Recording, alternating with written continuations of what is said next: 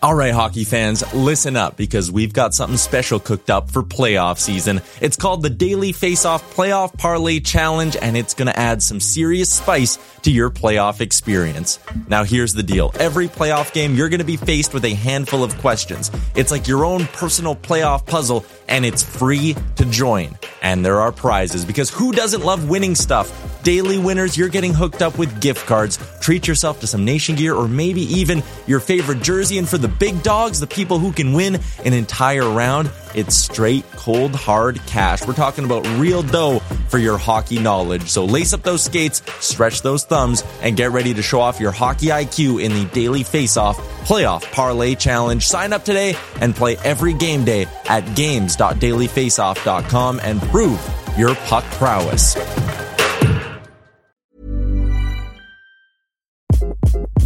Hi, this is Craig Robinson from Ways to Win, and support for this podcast comes from Invesco QQQ. Invesco QQQ is proud to sponsor this episode and even prouder to provide access to innovation for the last 25 years. Basketball has had innovations over the years too. We're seeing the game played in new ways every day. Learn more at Invesco.com slash QQQ. Let's rethink possibility. Invesco Distributors, Inc.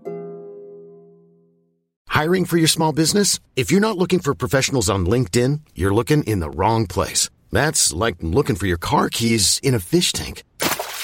LinkedIn helps you hire professionals you can't find anywhere else, even those who aren't actively searching for a new job but might be open to the perfect role. In a given month, over 70% of LinkedIn users don't even visit other leading job sites. So start looking in the right place. With LinkedIn, you can hire professionals like a professional. Post your free job on linkedin.com slash achieve today.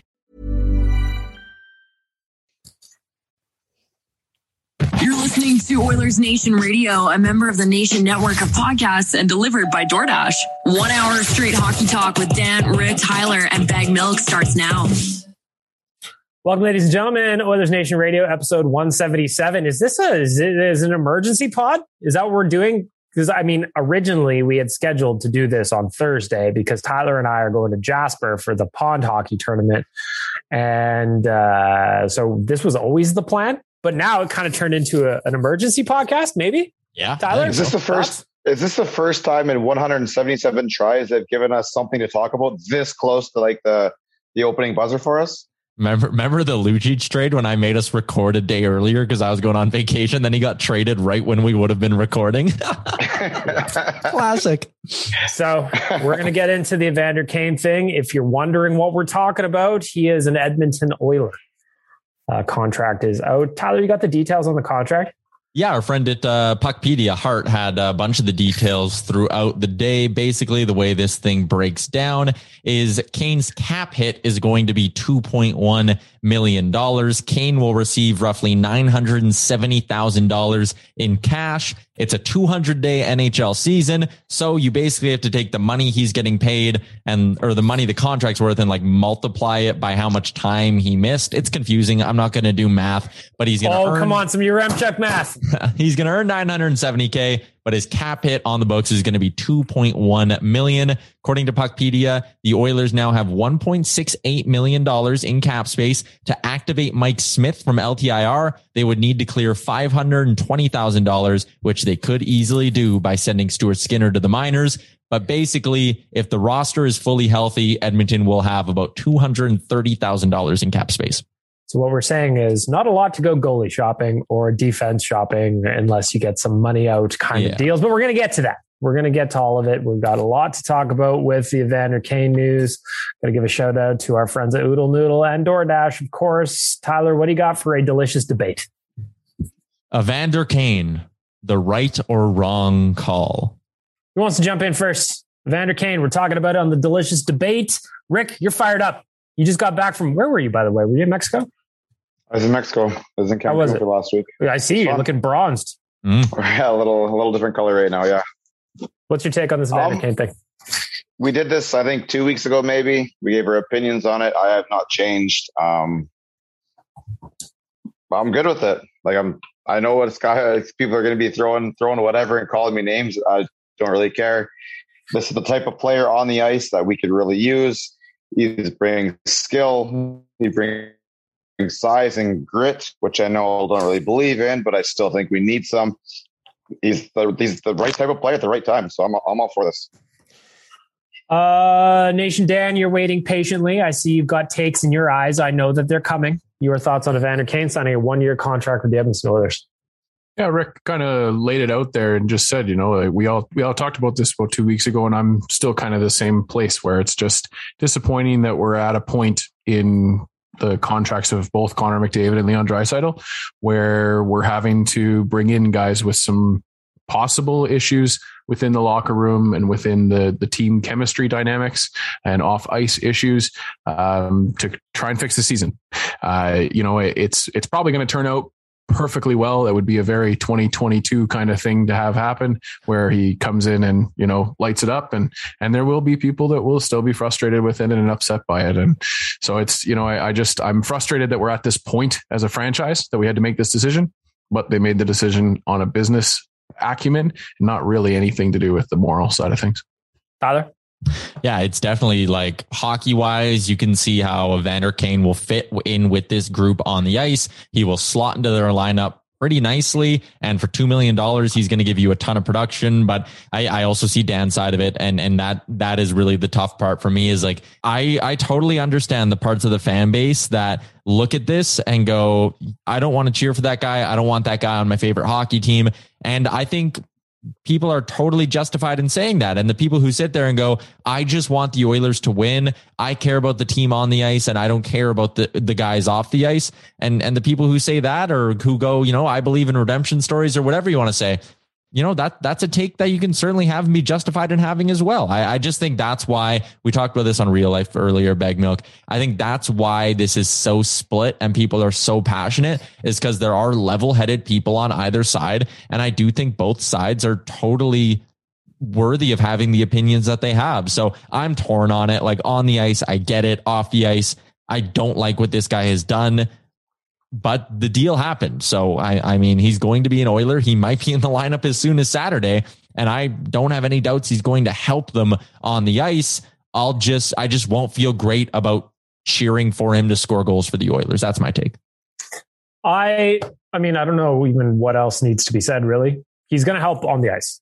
Mm-hmm. There's no question about it. Evander Kane instantly jumps into the Oilers' top six and will be one of the best wingers they have on the team. Now, um, everything that goes off ice, I don't know how you can necessarily just ignore it. Uh, personally, I think this is just me. I don't think the juice is worth the squeeze here. I don't think this circus needed another tent put up. But if you're looking at results, and this is unquestionably a must win season for the Oilers, like missing the playoffs is not an option, cannot happen. Uh, the Oilers obviously went through what they went through, losing 13 of 15 games there on the stretch. We're going to talk about those wins, though. Hey, a couple of wins, huh? Um, but you can't lose this season. You can't lose it at all. And there's no question that Evander Kane is going to help them right the ship on the ice. But this is also a franchise that preaches character all the time. And this is also, I find it a little bit interesting the reaction to the signing in that there are so many people that were absolutely dunking on Taylor Hall for unfounded quote unquote character issues, but then have no issue with what's going on here with some of the alleged allegations against Kane. It, it's, it's very confusing for me. It's going to be weird I'm not going to stop cheering for the Oilers by any means, no. but it's going to be weird to watch him pumping home goals, knowing how much this affects chunks of the fan base and just the fallout that we're already seeing on social media. Again, social media isn't necessarily real life. I understand that, but it's it's a very interesting decision by the Oilers. But here's another thing: they weren't the only team that was going to do it. They were not the only team. Elliotte Friedman reported during the broadcast the other night the Washington Capitals were one of the finalists as well. That is a team that has got uh, high aspirations. I do wonder if there's differences just in that they've got a lot more vets in their in their dressing room as opposed to what the Oilers do. That's not to say that the Oilers don't have veterans in their dressing room. It's just different dynamics. So, but that, we'll see that won't goes. change. That wouldn't change the away from the hockey game part of it, right? The no. vets in the, I understand the veteran in the dressing part, right? I get it. If you want to be an idiot in the dressing room, you got a bunch of guys who's been there. They can straight them out. but that's never like you could have all veterans, and that's not going to change his off ice stuff. Well, that's not necessarily true. I mean, like you know, teams have had to rally around teammates before eh, when they're having issues, you know, and and going off the rails or whatever. Like, I mean, you know, we just we know we've heard the stories, but I, I hear what you're saying. Like, it's not it's not like they can go and walk him through the rest of his life and make sure that he stays on the straight and narrow. But you know, the, to me, the the conversation should be you have an opportunity here and what you do when you leave this arena also matters and and, and so I, I, fully believe that conversation has been made i don't think they've brought him in here with a with a blind eye like they're, they're not ignoring what's happened i fully believe they've sat down and said hey listen if you come and put the sweater on you need to act like this this and this and you can't get and you can't go outside the lines i don't know if we'll ever find out if there's wordage in this contract that says if he does X or B or whatever, that it's terminated. You can't. But I the believe, CBA doesn't allow that. No. It would, well, the PA would just grievance with it yeah. every time. But um, but it, unless you could get unless you could get to a point where yes, there's a like a, a mutual agreement, uh, like they, you know, there's been hinted in the past about a guy like Milan Lucic, uh, where there's that gentleman's agreement that maybe he will allow his contract to be bought out if he gets ineffective, that kind of stuff. But yeah, you can't say, you know, if you get arrested, I'm going to terminate your contract. That's something that the PA and or even even any type like I mean, you don't even have to get arrested just to bring any type of yeah, no, I, that was just an example. Neg- but yeah, negative, like you get a jaywalking yeah. ticket. Yeah, it's you know, it, yeah, like whatever they like. There is there like in other pro sports, there is like Shaquille O'Neal wasn't allowed to drive his Ferrari on highways to to Lakers games because he would drive it too fast, and if he was caught doing that, then his contract would be in trouble. Like big, those are actual ben things you can big, do in some leagues. Ben with his motorcycle. And yep. I first off, it does in a way, like I was chuckling. It's pretty funny that he signed for the next like four months, and we're like, okay, if he acts up in these four months, like, can they maybe yeah. just terminate it? Like, it speaks to the whole thing. And I brought this up on real life as well. The other side of the concern for me is like he's gone spurts where he's a good player. He's been a playoff performer in the past. When he first got to San Jose, he played really, really well. He had some good runs with Winnipeg. And the issue was when he's it's almost like he stays too long, right? And he gets too comfortable. And that's when he starts to have issues, at least hockey locker room wise, is what I'm talking about here. My concern would be he comes in, he plays well for the next 40 games, he scores 15 goals, let's say. And in the offseason, Ken Holland goes, What's it going to take to keep you here? Because that's exactly what the Oilers did with Tyson Barrie. He was supposed to come in one year, prove it deal, rack up the points, which he did. And then it was supposed to be like, thank you very much, Evan Bouchard. Come enjoy on up. Time in Florida. And yeah. yeah, enjoy. You got your contract. We got our great year. Thank you. They signed him to this big ticket and we're halfway into the year and people are already going, how can we get rid of Tyson Barrie? Because we don't need him. And my concern would be, and I know you really want to jump in, Rick. My concern would be they go, they sign Evander Kane this offseason to a three year deal worth five million bucks. And six months into next season, we're sitting here going, there's problems with Evander Kane. Something's gone wrong. No, I agree with you. I do think we'd probably get out. I'd maybe hope that we get outbid if we ever bid at him um, for a long term contract. But with Barrie, that wasn't their first move though either. Like they did, they, he brought him in for one year. They had their hands washed of him, I believe.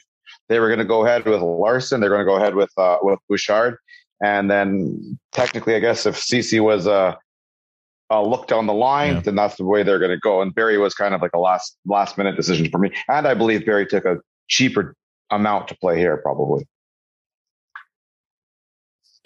And I don't think Kane does that. Well, I mean, if you're going to be fair to the guy, you'd have to guess it. I mean, I'm willing to guess. We're we're already in the end of January. We're kissing February right now. You'd have to imagine he is going to be on his best behavior for this last stint, right? Don't you think? Like you have to. Think. Yeah, you would if think he's someone's looking, not that like. If he's looking beyond this season, and I don't think that he'll be in Edmonton next year. If he's looking to find another deal, then you would have to be, right? Mm-hmm. Maybe that's just me being naive. I don't know. Well, I, I mean, like it's like it's it's to me, it's hope will you're you're being hopeful there that it will sure. because it's it's one of those things that yeah, I, I think if there's a mistake here, this off season would be the retirement off season after that. Or he's going to go find a place in Russia, I guess. Or yeah, know. yeah, I guess retire from professional hockey and head over to the KHL or the What's going to be interesting though is when he actually gets on the ice. You know, when there's there's a lot of people. I did a poll on Oilers Nation what people thought about the signing. Um, looking at it right now, there's over a thousand votes. More than thirty percent are happy with the signing. Uh, we've got about thirty percent. Oh, I'm going to refresh this just to get you guys accurate numbers here. Uh, so thirty six percent they love it. Twelve point two percent they hate it. Thirty three percent are just kind of like we'll see what happens. And then the other 18% there are just like they want to see the results of the poll. So there's a big chunk of people that just kind of want to wait and see how things go. There is a smaller but understandable chunk of people that don't like it. And then there's some people that love it because obviously that you're getting a player here at a price point that you wouldn't have got him at otherwise. And I think there is value there. I mean, this guy's going to score for us. He's to, he's to be feisty. Dan hockeyfights.com. I wouldn't be surprised at all if one of first Kane's first games with the Oilers, he drops the mitts, tries to get some people on his side. Like I wouldn't be surprised at all if that happens. It's been a minute. It's been a minute since he's had a fight, but uh, yeah, it's yeah. You definitely you're on the on the ball there. He's kind of the same kind of player as as a Kassian, you know, has been in the past, where it's just kind of quick to trigger and and here you go. Who was the, uh, the guy other... he fought three times in a game once? Oh, or twice. question. I got to look it up. One sec. Well, well, Dan's looking that one, up. He fought the same dude three times in one game. Yeah, I think so. I think it might have been Mark Pysyk. wow. That is that's a impressive. rough. That's a rough game. That's what that is. Uh, the other news while Dan's looking well, that up. Actually, sorry, bag milk. Bad news for former Edmonton Oiler. It's Alex Petrovic. Ah, nah. they actually fought three times, though, right? They fought three times in the same game. Man, that is a, that's a, those are those are hard fucking minutes. You know, bring back Petro. That's perfect. Actually, that'll I'll, those will go up on Hockey Fight social media here right away. I've been looking for a three pack for a while, so thank you, Tyler. Good catch. 15 minutes in penalties after getting in three scraps. That's a rough thing. All right. So the other news that goes along with this Evander Kane, there was a lot of t- this probably would have been done weeks ago, but the NHL was doing an, uh, an investigation regarding the alleged COVID protocol violations with travel that took place in December. Um, the release was no further discipline. And I'll just give me a second. I'll just read the announcement. It's a quick one. The National Hockey League announced today that it has concluded its investigation into circumstances pursuant to which Evander Kane traveled cross border during the holiday period. The report prepared in connection with the investigation, which was conducted by Patterson, Belknap, Webb, and Tyler. LLP. Congratulations, Tyler. Concluded that there was insufficient evidence to conclusively find that Mr. Kane knowingly made misrepresentations regarding his COVID 19 status or test results in connection with his international travel. As a result, the league has determined not to pursue any additional league imposed discipline against Kane at the current time. Kane remains an unrestricted free agent and is currently eligible to sign and play for any NHL club without restriction. So that was the thing where we've talked about that as well on this podcast a couple of times. Well, you're not going to sign the guy if he's just going to get suspended for 40 games or whatever, but that got wiped away today. So we could see Kane in the lineup. Do you think the Oilers would throw him in as early as like Saturday against Montreal? I bet you if they win yes. tonight, they don't. I bet you if they win tonight, they go, okay, three in a row, we don't need them. Like, let's let them really ease them in. But I bet you if they were to like lose tonight, they would be like, you know what? Let's spark the boys. Let's throw him in Saturday and see what he does in the lineup. Rick, you said yes. Yeah, I think it. Yeah, I don't see any point. If he's got him, he's ready to roll. Uh, as far as the reports are, he's been skating out in Vancouver, or something like that. If you got him, he's here. Put him in the lineup. Let's go. Rip the band-aid off, get it over and done with. Let's just go. Uh, for me, the biggest the biggest benefit being it's an away game, so you're gonna get him out there and not have the home half crowd booing him. I don't see. I don't know if people are going to boo him. I think they're going to be. Well, maybe some will. Maybe some I, I have I a think, feeling that it might start that way, and then it'll just kind of taper off. I think that if he scores a goal in his first couple of games, there's going to be a lot of the, the naysayers that are just going to be like, "All right, well, what's going on the ice? He's a good player," but we'll see. So now that we got him in the lineup, where does he go? Let's talk some way too early line combinations. Where do you see him? Do you put him next to Connor? Do you put him next to Leon? Maybe you stack up the three centermen and you put him with one of the three. I don't know. Just thinking out loud. Uh, Tyler, when you're thinking about Evander Kane, where do you mm-hmm. see the best possible fit for him in the lineup? All right, I have two two lineups written out here. I was going to make this a YouTube video, but I ran out of time today. Number one is with Nuge as a winger, and I would go McDavid in between Hyman and Puljujarvi, and then I would go Draisaitl with RNH and Yamamoto, and my third line would be Ryan McLeod with Evander Kane and Warren Foegele, and then my fourth line is whatever's left: Derek Ryan, Zack Kassian, then Benson or Shore. Then if you want to go the three centers though and have Nuge down the middle, I would go McDavid with McLeod and Yamamoto. I would go Draisaitl with Kane and Foegele, and then I'd go Nuge with Hyman and Puljujarvi. Really spread it out. It would be interesting to have three lines with the potential to score. You know what I mean? I think that would add a different element yeah. to the Oilers that we just haven't seen for a while. Rick, where are you thinking? Where do you see Kane playing?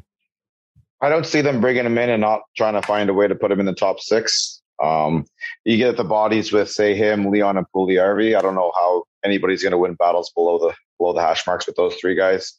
Um, and then yeah, you put a guy who's got a shot like that, put him next to Connor, put him on the right wing, let him start start sniping away from his off wing. I'd love to see something like that happen.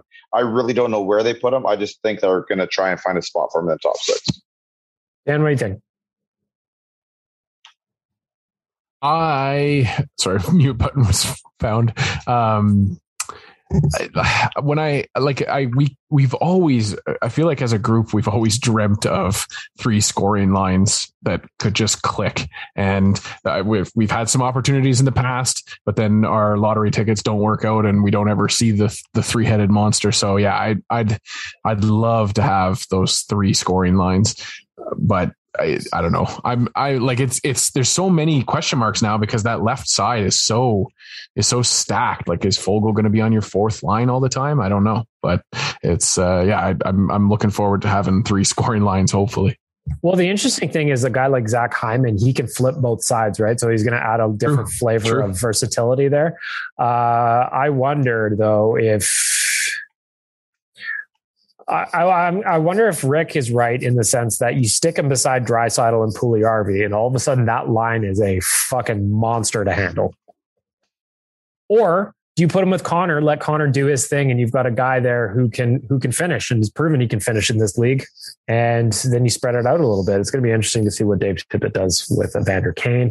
We also it's found going to be today- fun to see who gets pushed down though, right? Like all of a sudden, if you have someone like Foegele playing the fourth line, he's way too good to be playing on the fourth line. The the uh, the matchups you have in that situation are going to be quite favorable for us. Well, even if you flip, uh, you, you say you flip Hyman back to the other side on the right, somebody's going to get pushed down there too. You know, it's because yeah. all of a sudden you've got Yamamoto, Puljujarvi, Kassian, and Hyman, and if Kassian gets pushed down to your your fourth line, then all of a sudden you're like, oh wow, okay. Um, so this automatically adds a different flavor into the Oilers lineup. It's just it's going to be really really interesting to see what happens there.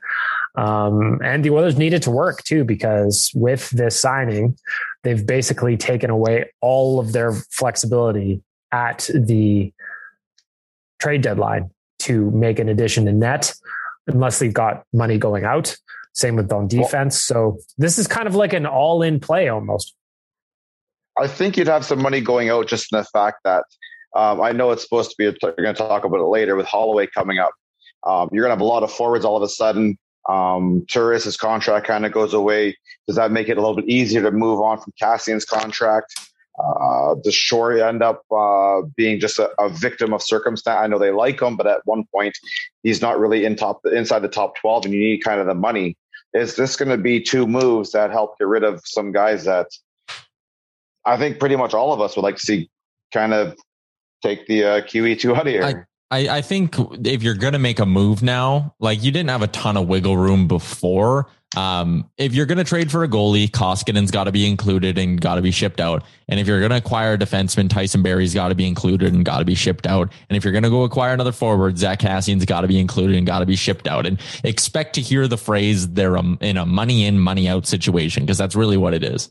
That's what it has to be. There's no other way for the Oilers to make anything work here in terms of but there's got, there's got to be a way where you can get rid of uh, say Kassian and not to bring in a forward. You're moving a contract like Kassian and whether it be a first or something, I don't know, uh, to help go for that that goaltending situation. I think goalies the next thing you have to try and fix. You I just think that if you're that's all there is to it. Yeah, I just think that if you're going to move Kassian, you're going to have to add to it, and the team that takes on that cap hit is not going to give you anything of value back. That's my I don't think here. the cost. I don't think moving Koskinen is going to be horribly difficult either. Um, depending on who you move it it just yeah, but it's his last year. Still going to cost you like something. Like remember a couple years ago, Leonard got dealt at the at the trade deadline, and uh, the Leafs held on to a chunk of his money and got like a fifth rounder for it. So if you're asking a team to take all of Koskinen's cap, it's probably going to cost you at least your fourth rounder next year. I had Frank Seravalli on Better Late Than Never a couple of weeks ago, and he said there is a trade market for Koskinen, but the Oilers are going to have to either pay picks or prospects or both to move it if they don't want to retain any cap. So um, that was a few weeks ago. That was a few weeks ago now that I had Frank on, so maybe I'll have to check in with him again. But um, it's going to be interesting to see because, like Tyler said, money in, money out. That's the only way kind of things move right now, and there's still holes that need to be filled. Um, Zach Laing, right now, Nation Network news director, is live tweeting some quotes from yeah. the interview with Kayla Grey that's going on on TSN right now with Evander Kane. Um, one thing that he was asked about was the initial suspension of the 21 games. And Kane said it was an error on my of judgment on my part. I understood the severity of it and took the punishment on the chin. I shouldn't have put myself in the situation. I don't have any excuses for it, and I've learned from it. So here's hoping that that's actually true. Um, uh, Zach says Kane declined to speak on his holiday trip, but did confirm that he was in Vancouver. I can't get into it. There's a lot of different moving parts. I will say it's not as black as white as you think, and it's not necessarily being reported as accurate, or what's being reported is accurate. Um, and there we go. So we'll check in with Zach as well as he continues to work on that. But looking at online, looking at our traffic coming into oilersnation.com, this news is touching everybody. And it is something that we'll be discussing for the for the remainder of the season as Kane now settles in. I also want to give a shout out before we move on to our friends at Cornerstone Insurance. For 90 years, four generations, they've had all the products you've ever dreamed of to make sure that you're cared for in terms of insurance, auto, residential, commercial, life insurance, whatever you need cornerstoneins.ca, cornerstoneins.ca. Citizens of the nation, you get yourself a little discount there. Got it? Good. Everybody's excited. Uh, I do want to move on from Kane a little bit because this past week we had something to cheer about. The Oilers won not once, but twice. And they did it in two resilient in resilient fashion coming back against both the Flames and the Canucks. Now, the Canucks game, yes, they had a bunch of players out. They were playing their four string goalie, but still, the Oilers found a way to win a game that they were supposed to win. They got it done against both the Flames and the Canucks. It always feels good. Lighten the mood around here a little bit. The vibes are a little bit brighter. And I think we all needed that. Dan, looking at those two wins, um, what was your takeaway? It Was either more impressive to you than the other? Both you liked them both, or what were you thinking in terms of the wins this week? Um, the the Flames game I thought was a good kind of emotional statement game for this team, especially where got the first two goals against and you know you start to feel like and and we've seen with the flames they've they've been able to run away against some pretty good teams uh, just in the last week. So you know had a lot of dread there and i and i think they really turned it around and and deserved that win uh, by the end of it. Uh, so you know as opposed to um to this last game where um, I don't know. I, like, I guess it, we, yeah, we got scored on again, right? Scored on again first. My, Love 10 games in a row. And, and, you know, they were able to overcome that again. It wasn't, it didn't, it uh, like, it's starting to not feel like the dagger that it was for those, for those 12 or 14 games that we, that we we're played. numb to it. yeah, I guess. and yeah, you're right. Once you get that 14th and that 15th stab wound, it just doesn't hit the same, yeah. but you just don't have enough blood left to give. But yeah, it just felt a little different to me. Um, it, you still you still are you know would like to see them come out and and actually be able to put away some pucks but the effort at the start of the games has been markedly better. Tyler two wins much needed. Oilers again i think that uh, one thing i want to say is koskinen was great both yeah. games. Oh absolutely. Uh, he, sorry. Yeah, he was point. fantastic. He deserves some love for those. What do you take away from those two wins Yeah, Dan, the rush of going down one nothing isn't good enough. That's why they're going down by two now. They're like, damn, we need to feel something to get back into this hockey game. By the time um, we were in the playoffs, it's a six nothing spot start. We're doing every time. And they're like still winning games. They just need it. They need to wake up a little. Um, yeah, no, the last two games have been good. Like a huge comeback win against Calgary that I think just really, really meant a lot for the fan base as well. To to get out of the losing streak, by beating the Flames was just like, it was like a double jolt of energy for everyone and a really, really solid comeback win against Vancouver that, you know, you look at the things that were ailing the Oilers for a while. It was depth scoring and their power play had gone cold and, and, and goaltending as well. Okay. Well, Koskinen slammed the door for the majority of that game. You got a goal from Ryan McLeod, who was on the third line when he scored it. And you got Leon Draisaitl just after a power play expired. Like it pretty much should have counted as a power play goal. So a, a really, really solid comeback effort. And the, the part that worries me is that they lost whatever six in a row in December. They won back to back and then they lost six in a row again. So I think this next run of games here, not necessarily tonight against Nashville, but against Montreal and Ottawa, you need to show that you're a new team and that you've taken a step forward. Don't go back on another losing streak now. Like keep kind of plowing forward and get two of the next three. I also think, though, to be, I think tonight's game against Nashville, and we're not going to talk about it too too much because by the time this podcast comes out and you listen to it, the game's probably over. But Nashville, to me, is a team that the Oilers have handled very well over the last couple of seasons, and we shouldn't be looking past this game as a oh maybe they lose, maybe they don't. This is a game they need to win. They need to get back on track. They need to make sure that those games they have in hand are turned into wins. They need points, and the Predators are a team that Leon Draisaitl has fucking stolen their lunch money for the last two years. I personally have put a couple of shekels on a over one and a half points from Leon tonight. I'm expecting it. I think this is a game that the Oilers can win. And then they're going to, if they win tonight against Nashville, they can carry some more confidence into Saturday against Montreal. Montreal fucking sucks. Ottawa just lost their best player. They, he fucking sucks or they fucking suck. So these are games that the Oilers need to win. Rick, looking at this next little bit, we've got Nashville tonight, Montreal Saturday, Ottawa Monday. What are you thinking? Honestly, I didn't. Uh, I didn't. I tried not to get too down during that losing streak. I saw a lot of things that were good. I saw a lot of things that were bad. Uh, I tried not to get too excited at the very beginning. That's maybe a little bit harder to do, but I've never really believed that they were what they were at the beginning. Never really believed what they were on the 15 games, 16 games, whatever the hell that was. I was happy to see them get out of it, but there was no extra cheering. It's just get back onto uh, get back into uh, into the swing of things. Get that monkey off your back. Start playing like you know they like they like they can. Uh, this next couple games, you're right, but it's it doesn't mean any more to me because of what happened 15 games ago. These are games I expect to win anyways. This team needs to look at everything in this league and say, hey, listen, we can beat any one of these guys. We have two of the best players in the world on this team. We could go out there and play with anybody. And regardless of what happened yesterday, they need to keep moving forward. So I, I have no different expectations about these three games coming up than I did say if we talked about this at the beginning of the season. I think that these are games where I'd like to see the Oilers close out wins, and I think they are important because I would just I'd love them to get some confidence back to just get a little bit of the swagger. We remember earlier in the year when the Oilers came back and beat New York with that third period, uh, in that third period rush where Leon's like, don't worry, it's coming. Don't you worry about it. I'd love to see a little bit more of that swagger in their game. Whereas if, if a mistake does happen, it doesn't look as deflating. And that's what I thought the Oilers did a really good job of against the Flames and the Canucks. When there was a goal against, it didn't look like it sunk them.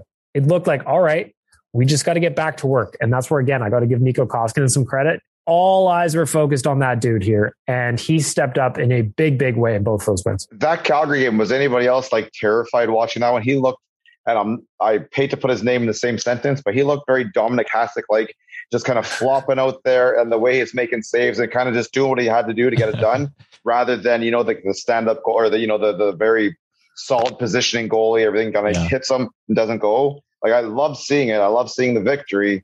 But uh, those guys who watched Hasek growing up, like watch them, like we watched, you know, Cujo or whatever. Like if that's your team, good lord, you must have ulcers because that was he did everything. He looked great, but it was it was a different style of goaltending, and it was terrifying to watch.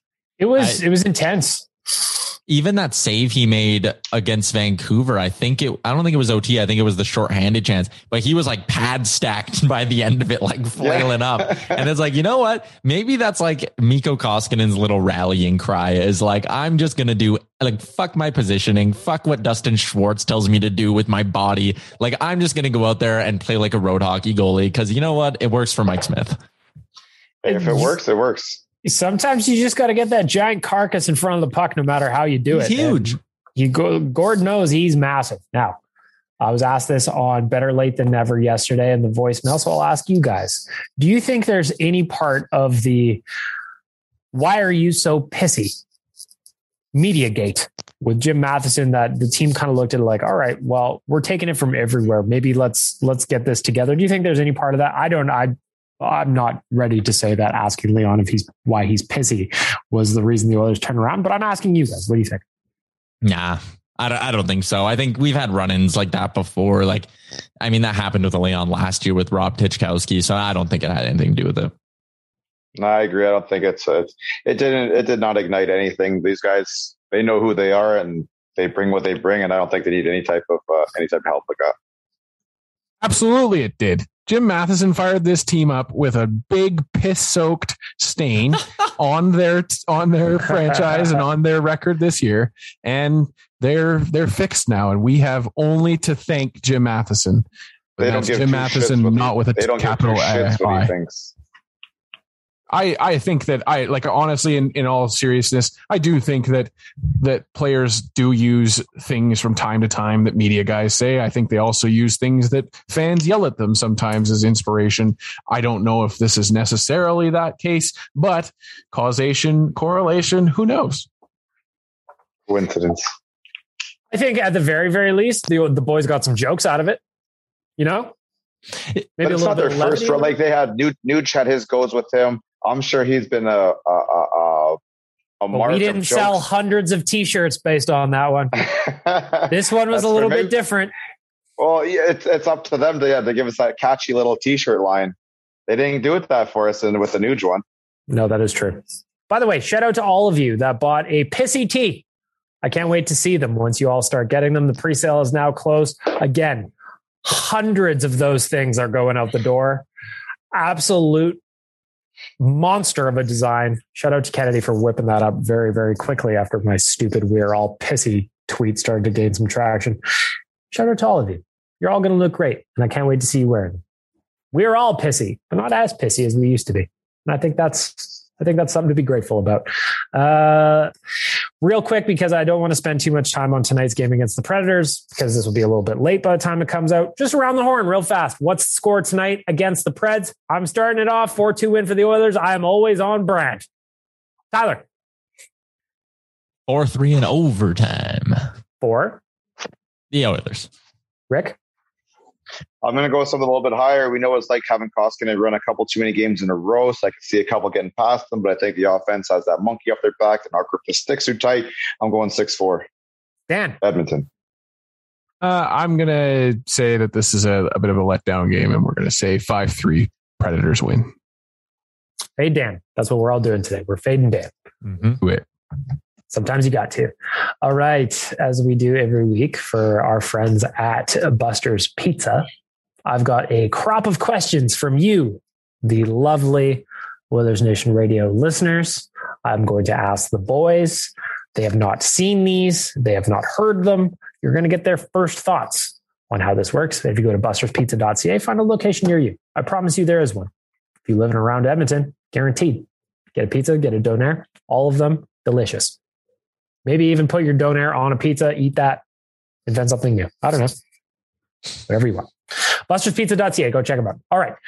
I am looking at my screen here. Rick is actually up first on my screen. Uh, first question for Buster's Pizza and Ask the Idiots. The 06 Oilers at the deadline traded to help out their offense and definitely their goaltending. Who do you want to be our Sergei Samsonov and Dwayne Roloson at this year's deadline? I think our Sergei Samsonov uh, is already here within the Kane or Holloway edition. I don't see them going after a lot of forwards after those two guys come up. Oh, shit. You know what? When it comes to the the Rolly, I don't give a shit what his last name is. Uh, I just need results between the pipes. Um, there's obviously numerous goaltenders out there you can go for, but literally it doesn't matter what his last name is. Just give me a guy who can come in here and, and play that number one spot. And uh, shout out to Mike Commito, actually. I think it was yesterday or the day before marked the anniversary of Kevin Lowe going out to get Yaro Spacek.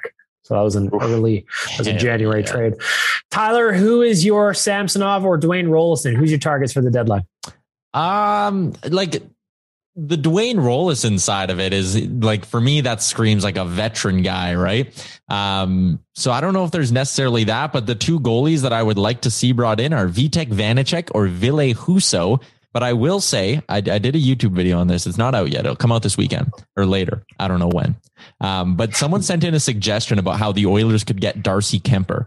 and if Colorado is actually interested in Fleury to make the money work, you would assume either Kuemper or I guess Pavel Francouz would have to go back the other way to Chicago. And if Chicago has Kuemper, a pending UFA, they don't need him. So maybe that's the way the Oilers could still work a way to get Darcy Kuemper. But realistically, um, I like Husso. I like Vanacek. But if you're asking me for my Dwayne Roloson pick, I'll go ahead and say it's Braden Holtby from the Dallas Stars. And my Sergei Samsonov. Oh God, who's even out there? I'll say it's Jake DeBrusk. Mr. Nation Dan. Uh, when it comes to goalies, I think that the Dwayne Roloson edition would be, it could only be fitting if it came from the Minnesota Wild and it was one Cameron Talbot. And we brought back the dad bot and he came in and led us to a championship. That would be a very Roloson esque kind of storyline. Obviously, not with the same revisit. Uh, and then when it comes to forwards, uh, Sergei Samsonov is such a, it's such a, that's such a challenging thing to put on Ken Holland as a GM because that was one of the greatest pivots that uh, a GM has ever done when Kevin Lowe did all the trades he did in that 2006 run. Um, but yeah, I would say, you know, would be an interesting name is a David Perron comes in and and uh, lit it up for us, a la Sergei Samsonov. So there's two retreads for you. I wish David Perron ain't going nowhere. Uh, I'm just gonna say I'm I'm with Rick. I think that if you're looking for offensive additions, you got it today. So that's Evander Kane. Uh, as for a goaltender, now with Kane signed, I just don't think that they do anything with the goaltending at all. How's that? Good, good. Question number two, ask the idiots for our friends at Buster's Pizza. Tyler, you're up first. Chychrun for Barrie, the first pick, and Broberg. Who says no? Maybe Samorukov instead? Can we push next year's first? That's money in, money out. Um, oh, I, I, do that trade in a heartbeat. Yep. I, I do it if I'm. Edmonton. Yeah, like it's it's a lot to give up, but you're getting a legitimate high end NHL defenseman signed for three more years to a reasonable cap hit and Barrie's money's out the door. That makes sense. I'm just struggling a little bit if that's enough from Arizona's perspective. Like they're getting Broberg, but you don't know how they view Broberg and you don't know if Arizona's going to, or sorry, Florida's going to step up and, and knock that offer out of the park potentially. Right. So I, I would say that in this moment, Arizona would say no. But if Edmonton were to hypothetically land Jacob Chychrun, which I don't think they will, I think that's the package it would look like. Rick. Yeah, I think I'm right there with you. I think uh, I think the Oilers just make that move. Um, there are just some question marks when it comes when it comes to uh, Arizona's perspective on either one of those two defensemen. I think if you bring in like a, a guy like Chychrun, then you can actually give up a, a Broberg or a, a Samorukov for that matter. Um, I just yeah, I think the uh, Arizona would be uh, a little more skeptical to make that move. Dan, you said you'd already do it. Yeah, hundred percent. I I would do that just because you're you're solving a problem going forward, like Tyler said, and you've gotten rid of Tyson Barrie money in the meantime. What, wasn't the question who says no? Uh, that was Arizona. Yeah, there was I think Arizona was, says no. Six or oh, okay, seven yeah, questions okay. in there. But uh, I say yes. I would say yes too. I think that I would like. I'd like to win now. I'd like not to wait for later to see what Broberg may or may not be. Uh, that doesn't offend me. Um, starting with Dan on this one, ask the idiots for our friends at Buster's Pizza.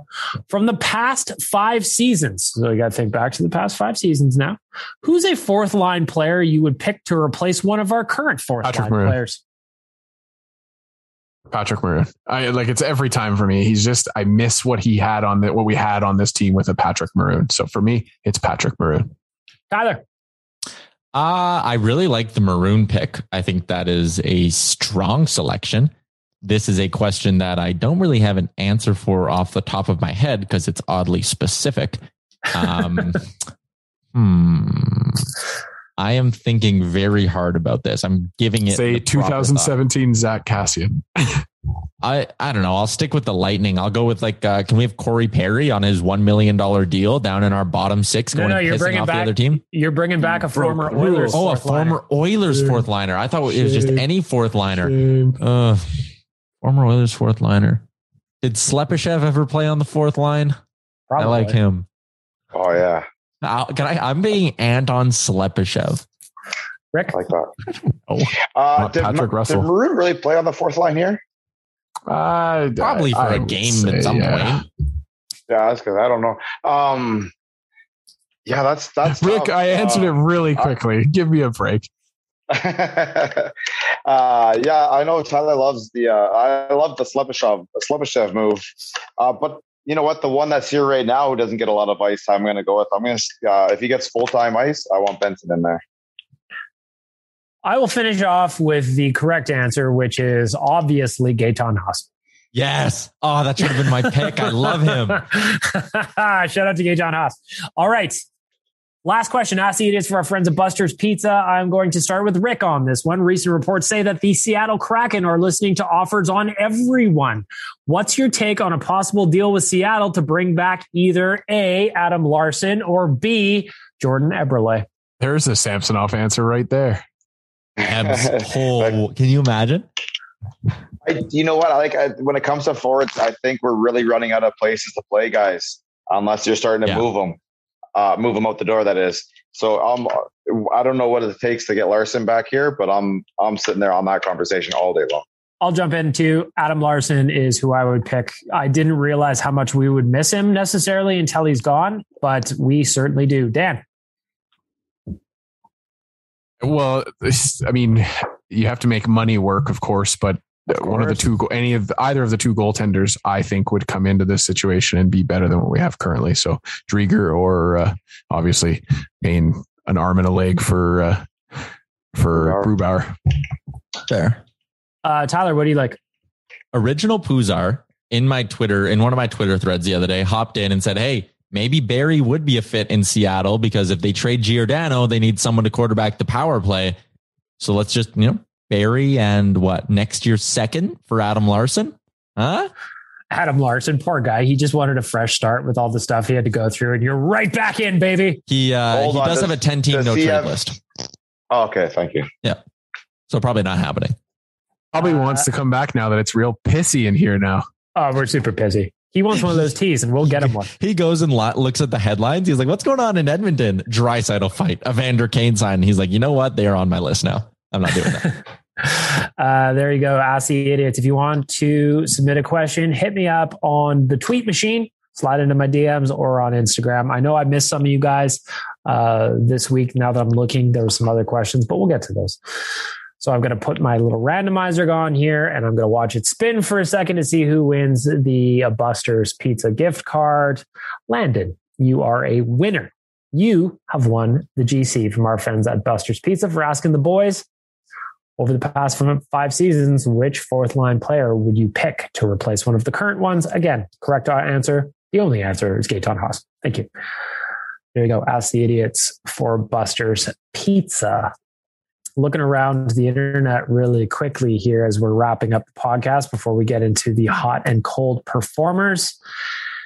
Chatter around the Oilers is sky high right now. And if there's one thing that I hope this Evander Kane signing does, is actually helps contributes to some wins here because nothing will shut people up about the Oilers quite like having wins on the board. And really, that's what I'm hoping for. Um, just uh, running through Zach's tweets here because he transcribed basically the whole interview. Um, he was asked about Connor McDavid. Uh, Kane asked about Connor McDavid's comments that he would be welcome, that he would welcome him to the Oilers if it was a fit. And Kane's response was, I think it was unfair the criticism that he received for that. My reaction to it was that I was impressed. I was impressed because he doesn't know me personally. He doesn't know my story. I haven't shared any details with him. For him to have an even keeled mindset and not make any judgments about me before getting to know me, I thought it was very impressive. Uh, and then McDavid reached out to him ahead of this saying they had a great conversation. So there was a little bit of connections going on there between the newest Edmonton Oiler and Connor McDavid. Tyler? Tampering. Mm-hmm. Tampering. Well, he was a free agent. Are you allowed to do that? I don't know how that works. I wonder if you have a grievance though, if you're if it would be considered because what you happens, could technically like, be out of McDavid's now looped into the lawsuit. he like has to go to court and like be in the arbitration. Fuck. And Tyler, do you know the entire about, fan base riots. Do you know anything about what happens with the NHL's grievance on that contract? Like, what happens if the NHLPA gets their way? Does like he just get money back from San yeah. Jose, or what is what happens? Yeah, he'll just get like a big chunk of money, or they could like do a Bobby Bonilla thing where they like spread it out over the next like 90 yeah. years of his life. That's they go to Edmonton. They're like, you have to go back to San Jose now. You're actually a San Jose Shark again. he scores like six goals in four games, and then like actually back you go. And he like has to walk into the Sharks room, and be like, fuck. One of my favorite things every year is the Bobby Bonilla thing. Yeah. And do you like how long is that guy signed for? Because I just feel like every year I'm like, surely I'm not going to hear about Bobby Bonilla this year. And then, I think it's seven oh, more years. 2035. Oh He'll God. be paid through 2035. I just Googled it. So he has got some term left on. Is Rick DiPietro still getting cash? He's got to be done by now. Uh, no, like a as a result of his contract buyout, the Islanders will continue to pay DiPietro one and a half million annually till the end of the 2028-29 season. What about our what about our former friend Briz? Where's he at on that list? He's got to be in there in the mix because he also, had that extended contract with Philly, didn't he? Yashin. I, am just saying this as a matter of fact, not as a joke. The owner who is in charge of the Islanders, he's dead already, and he still they, they still have Charles to Wang. Pay. Yeah, um, Bryzgalov is going to be getting paid till 2027. Yashin, I think oh, Yashin's off right now. Mike, I think so. Mike Richards was the one that uh, is actually a similar scenario as Kane, where he grieved it and ended up getting back some money. Um, and hmm. he's going to remain on the Kings books. This, according to the Hockey News back in 2015, until 2031 32. I want Bryzgalov on this podcast so bad. How good would that be? Just to be like, dude, how sick is the direct deposit day when you get your yes. yearly payment from the Flyers? That's so good. I love it. Not as good as Bobby Bonilla, 2035. Wow. I love it. It's so good, man. This is just another one of those little conversations where sometimes GMs they're just they they go full GM sometimes, don't they? They just. It's funny. What's full. he gets one and a half million a year for uh, Bobby Bonilla? I think so. Yeah. Yep. So I don't have to consider go- what that. Oh, sorry. They consider what that was worth when he first started getting it, compared to what it's when it when he when he gets his last paycheck. Wasn't that like the reason they did it though? The things you like, could buy with the first one, yeah. and then the things yeah. you could buy with the last one. Yeah, it's not like he's getting an interest or uh, an inflation adjusted total. Otherwise, he'd be getting like fucking twenty million by the time this is done. I have, a, I have more, a, yeah. I have a story about the connection to Rick DiPietro and the GM that brought him in, Garth Snow. Uh, for another for the other company that I've worked for in the past in sports the sports industry, they called Rick DiPietro. One of our writers called him often injured, and Garth Snow called and canceled the contract with the company because they called him often injured, and they predicted they would lose the game six nothing. They lost the game, uh, or sorry, they we predicted that they would lose the game six nothing, six one, and they lost the game six nothing. There we go. Huh. But anyway, so yeah, so you're not wrong. Like it's like it's like these GMs, some of them just shoot their shot and then like they that it is hard for them to admit that they were wrong. And then this buyout comes and it's now just on their record until forever. Sometimes they make those contracts knowing it's going to be someone else's problem, though. You're like, ah, this is my last kick at the can of this team. If you know, I got to go get this guy. You're sure the money. Ah, nope. You're going to let me sign some more contracts before I get out of here, Bob? sure thing. I don't want to talk about that anymore. All right. Tyler, get your buttons ready. It's time for our Deuce Vodka hot and cold performers of the week. You got them over deucevodka.com. As always, there's Brad Kissel. He's staring at you right at the face. Handsome devil. To the right hand side of that, there's a find in store button. You're going to want to click on that, find out where you can get a bottle of Deuce Vodka for the weekend, provided that you are of legal drinking age.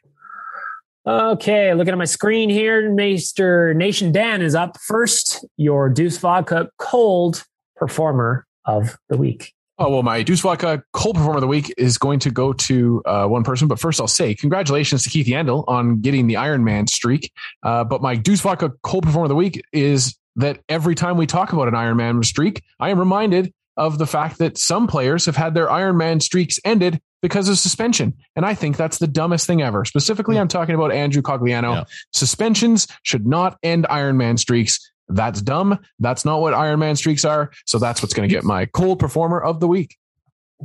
That's a joke. That's an absolute joke, is what it is. Uh, yeah, because wouldn't Cogliano have had this? Oh, yeah. like a, by a country mile at this point. Yeah, I think he like I think he sat out games since then just because it didn't It matter over. anymore. But But like, if Yandle wasn't chasing the Iron Man streak, he would have been healthy scratched a long time ago. And now I think there's kind of an awkward thing in Philly where we joked about it on the rundown. Like, how How many how more long games? can how long can Philly go until they like won't look like pieces of shit for healthy scratching him because they they don't really want him in the lineup. You gotta you gotta at least get into double digits before you do it, or else it's too obvious. And then the other thing is the second he's healthy scratched, Phil Kessel's only 26 games away from passing him. Oh, spicy. Because Phil the Thrill, you you got to imagine he ain't done. I'm looking at No. Philly right now. Uh, Keith Yandle, 43 games played, zero goals, 13 assists. So he, I, I mean, to be honest, if I'm if I'm being honest with you guys, I kind of forgot Keith Yandle existed for a while. Uh, he is not the player he once was. Put it lightly. All right, Rick, you're next up. Deuce Vodka, Cold Performer of the Week. This one's going to go out to two different factions. To me, it's almost like the, you get a penalty and the uh, and the bla- and the uh, the diving call at the same time. So this one's going to go to the NFL and their playoff overtime rules.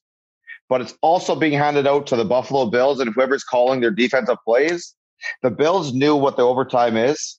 They allowed it to go to a, a coin flip. They came out and played the worst last 13 seconds of football when you were winning that I've ever seen. They gave up two big touch, two big catches right away, and I know this They from did. Tyler. They gave up They two huge plays back to back.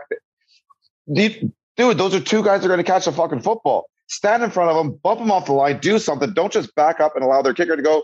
But that's exactly what they did. They said, let's go to overtime. And then at the end of the day, those overtime rules are garbage as well. So I got to give it to both of them, both whoever was calling the Bills defensive plays and the NFL overtime in general.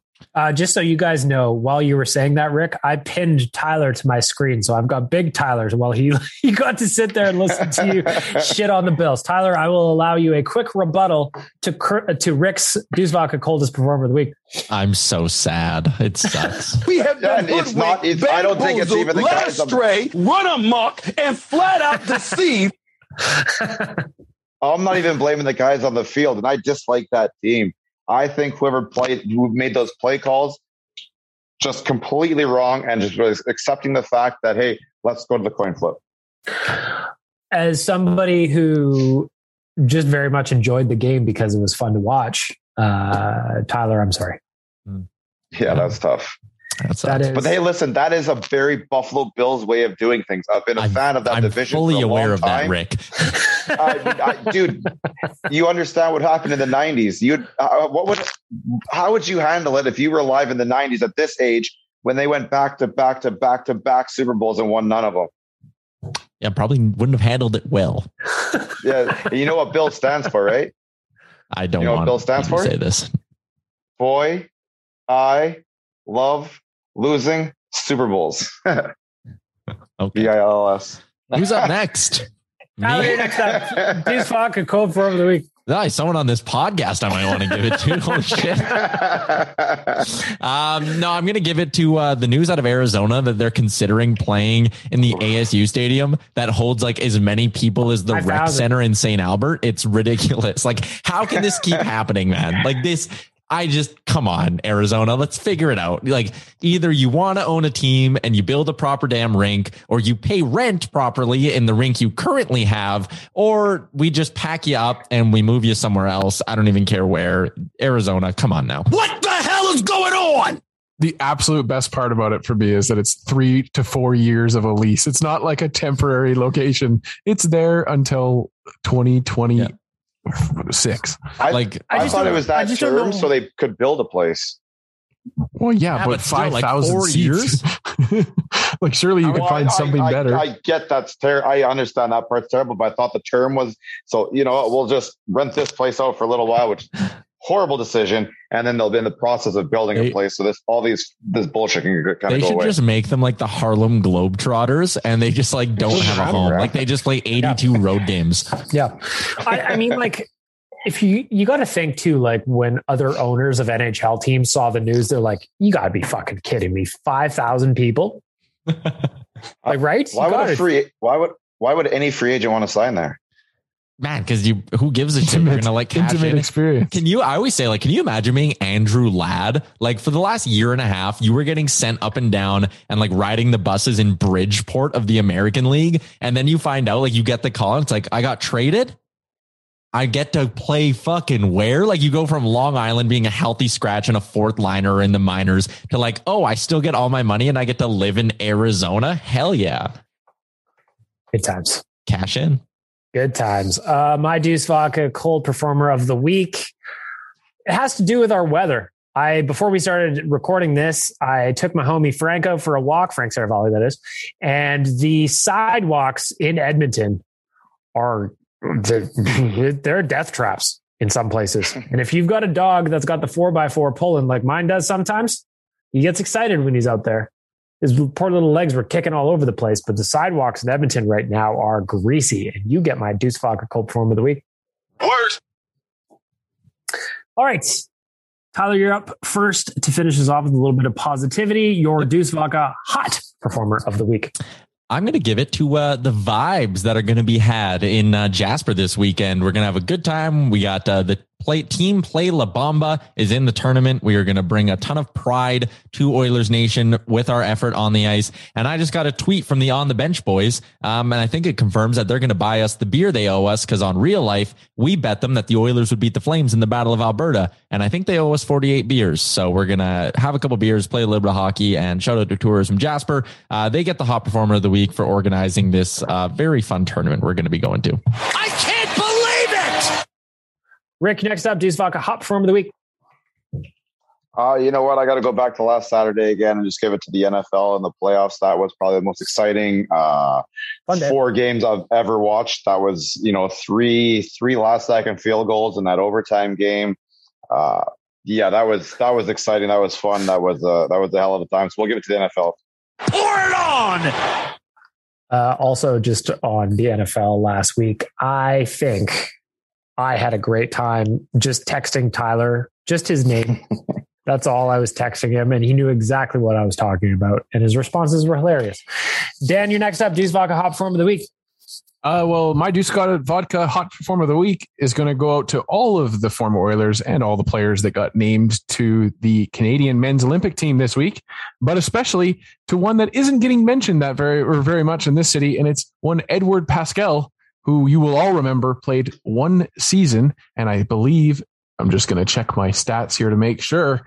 Uh, 16 games for the Bakersfield Condor, and your starting goaltender for the Canadian Olympic team, Edward Pasquale. So He's you're going to get guy. my hot performer of the week. He's a hot guy! Uh, my Deuce Vodka hot performer of the week is Netflix because I just finished Ozark season four, and that show fucking rules. I'm sad that it's over. I'm sad that I'm done for another year. But man, that is a great show. So I guess maybe Netflix gets one, Ozark gets one, Jason Bateman gets one, and Tyler also gets one for putting up with my nonsense as I very much enjoyed watching the Bills lose. Put some respect on my name. You're welcome. Tyler? Yep.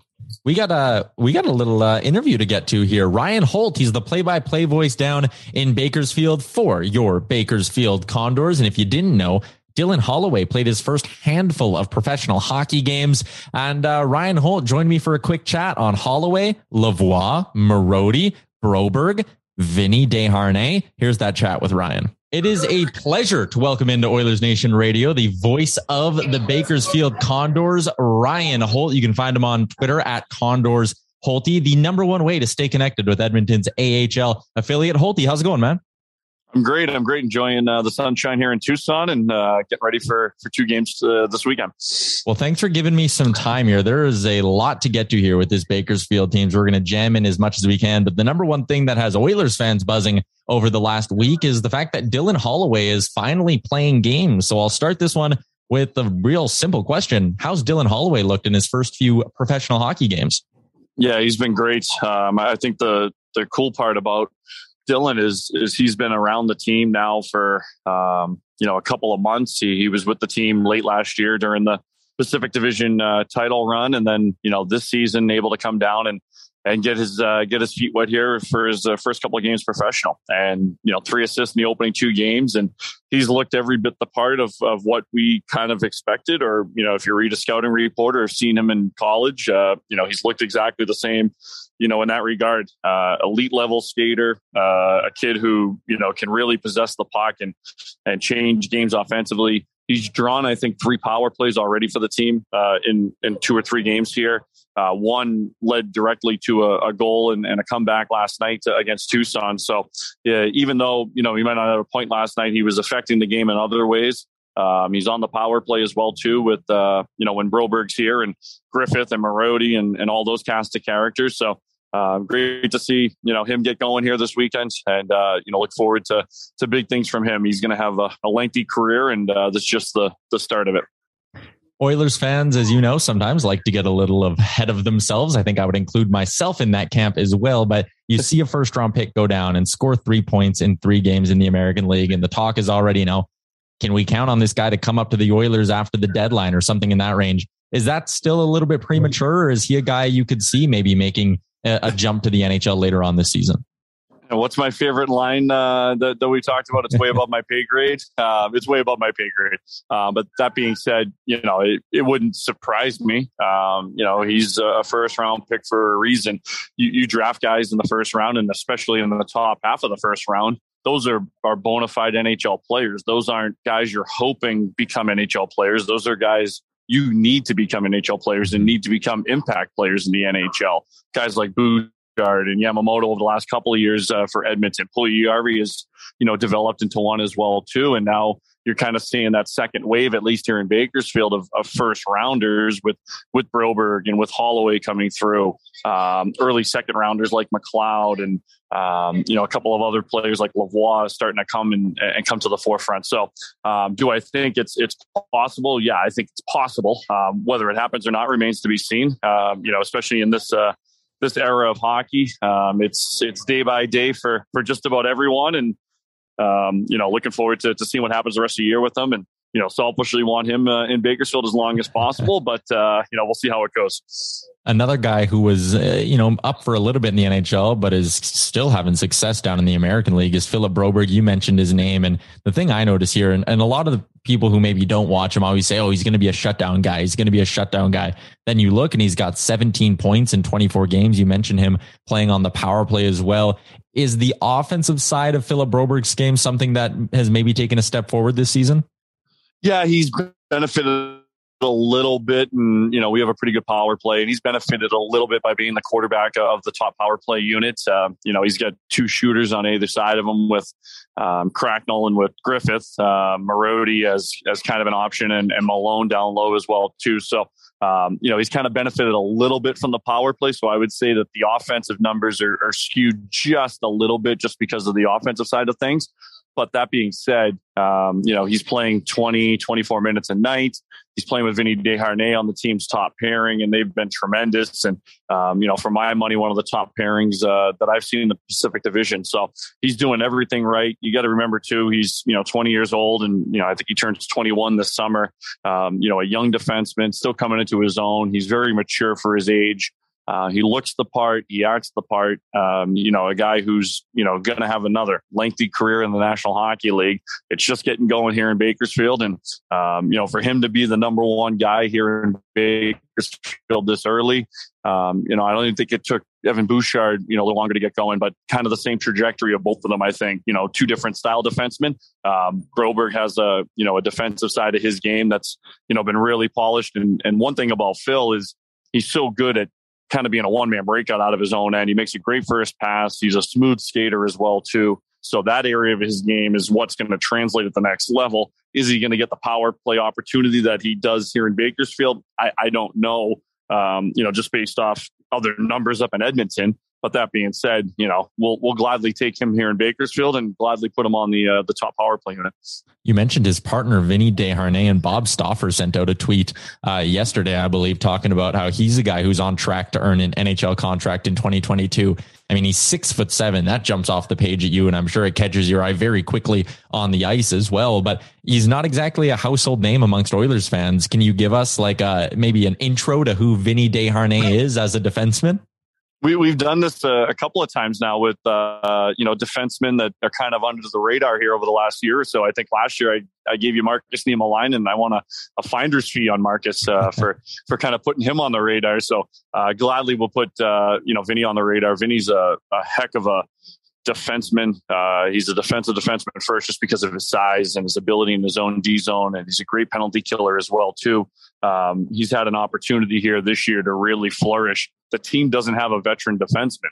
Uh, Vinny's the most veteran defenseman on the team in the American Hockey League, and he's played. I think he just passed 70 AHL games this past week. Um, for for Vinny to be the the top guy in terms of you know veteran you know games played in the American Hockey League is a tremendous, you know, weight to carry. It's a, it's an honor, I think, you know, for him to kind of be a young, you know, veteran in this league, I guess, if you will, because you have so many young defensemen on the back end, and he's really been kind of the rock that's kind of gelled everyone together. And uh, he signed a two-year AHL deal this past summer.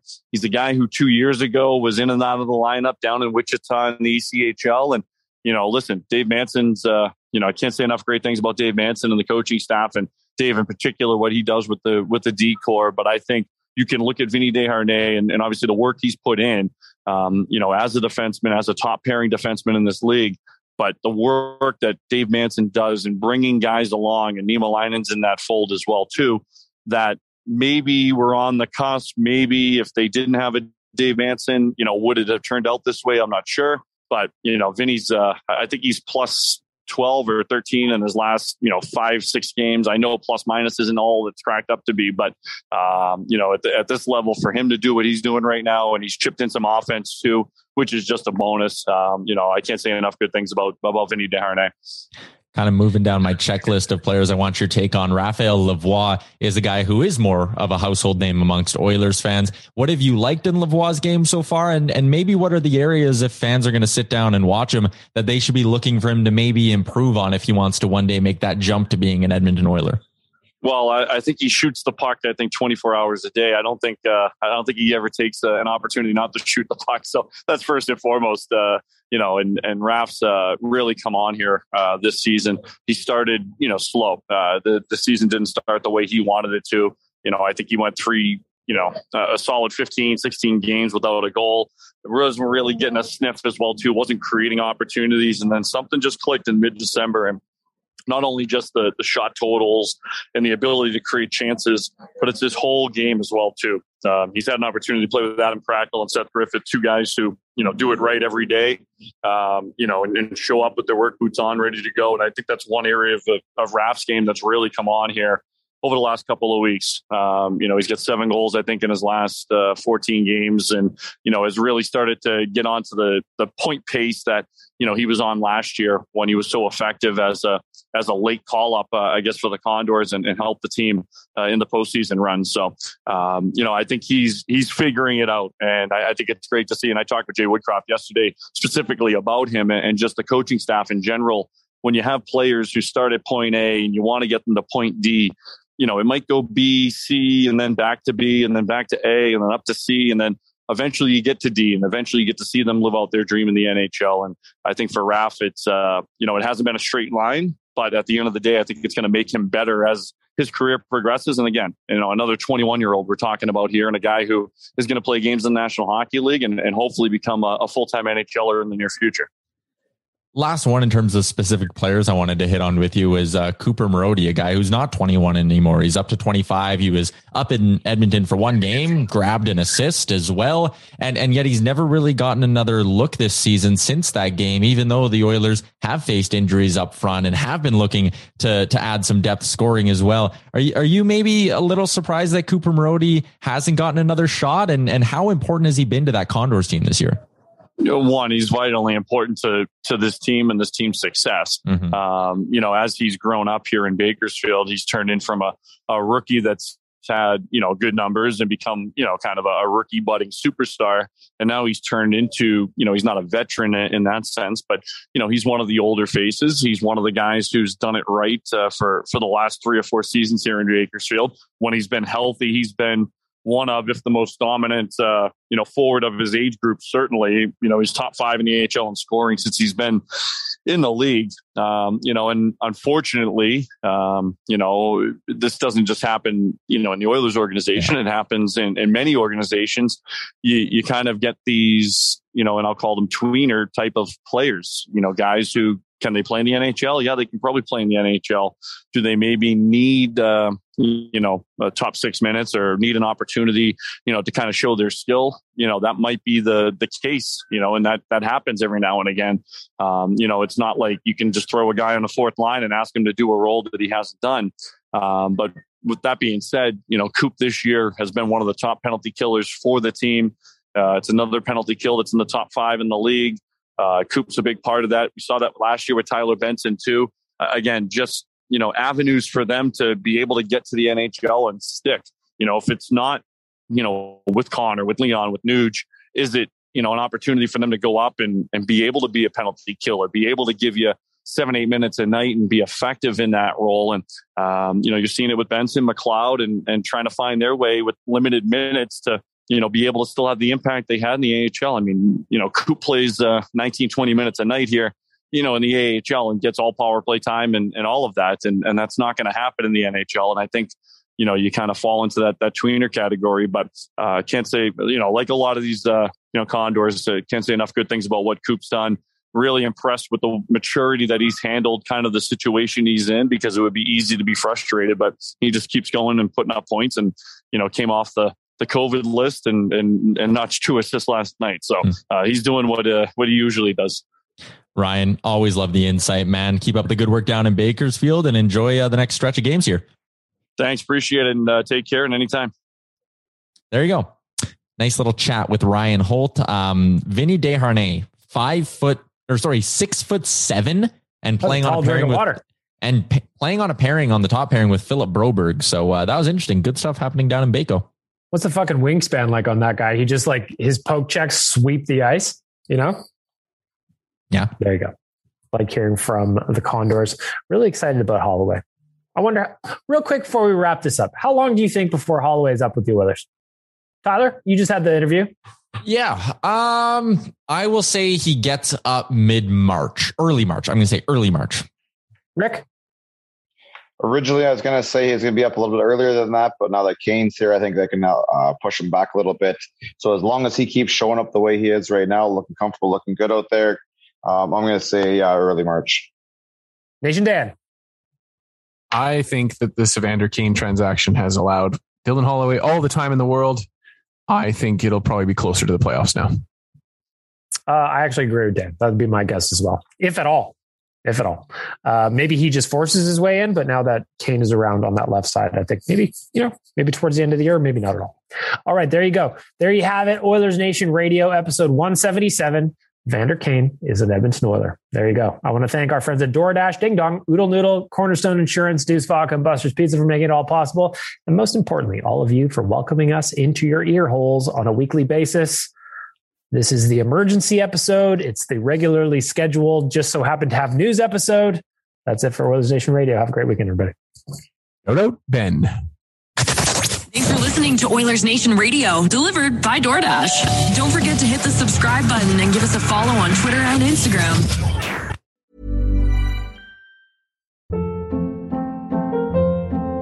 Hold up. What was that? Boring. No flavor. That was as bad as those leftovers you ate all week. Keke Palmer here, and it's time to say hello to something fresh and guilt-free. Hello Fresh. Jazz up dinner with pecan-crusted chicken or garlic butter shrimp scampi. Now that's music to my mouth. Hello Fresh. Let's get this dinner party started. Discover all the delicious possibilities at hellofresh.com.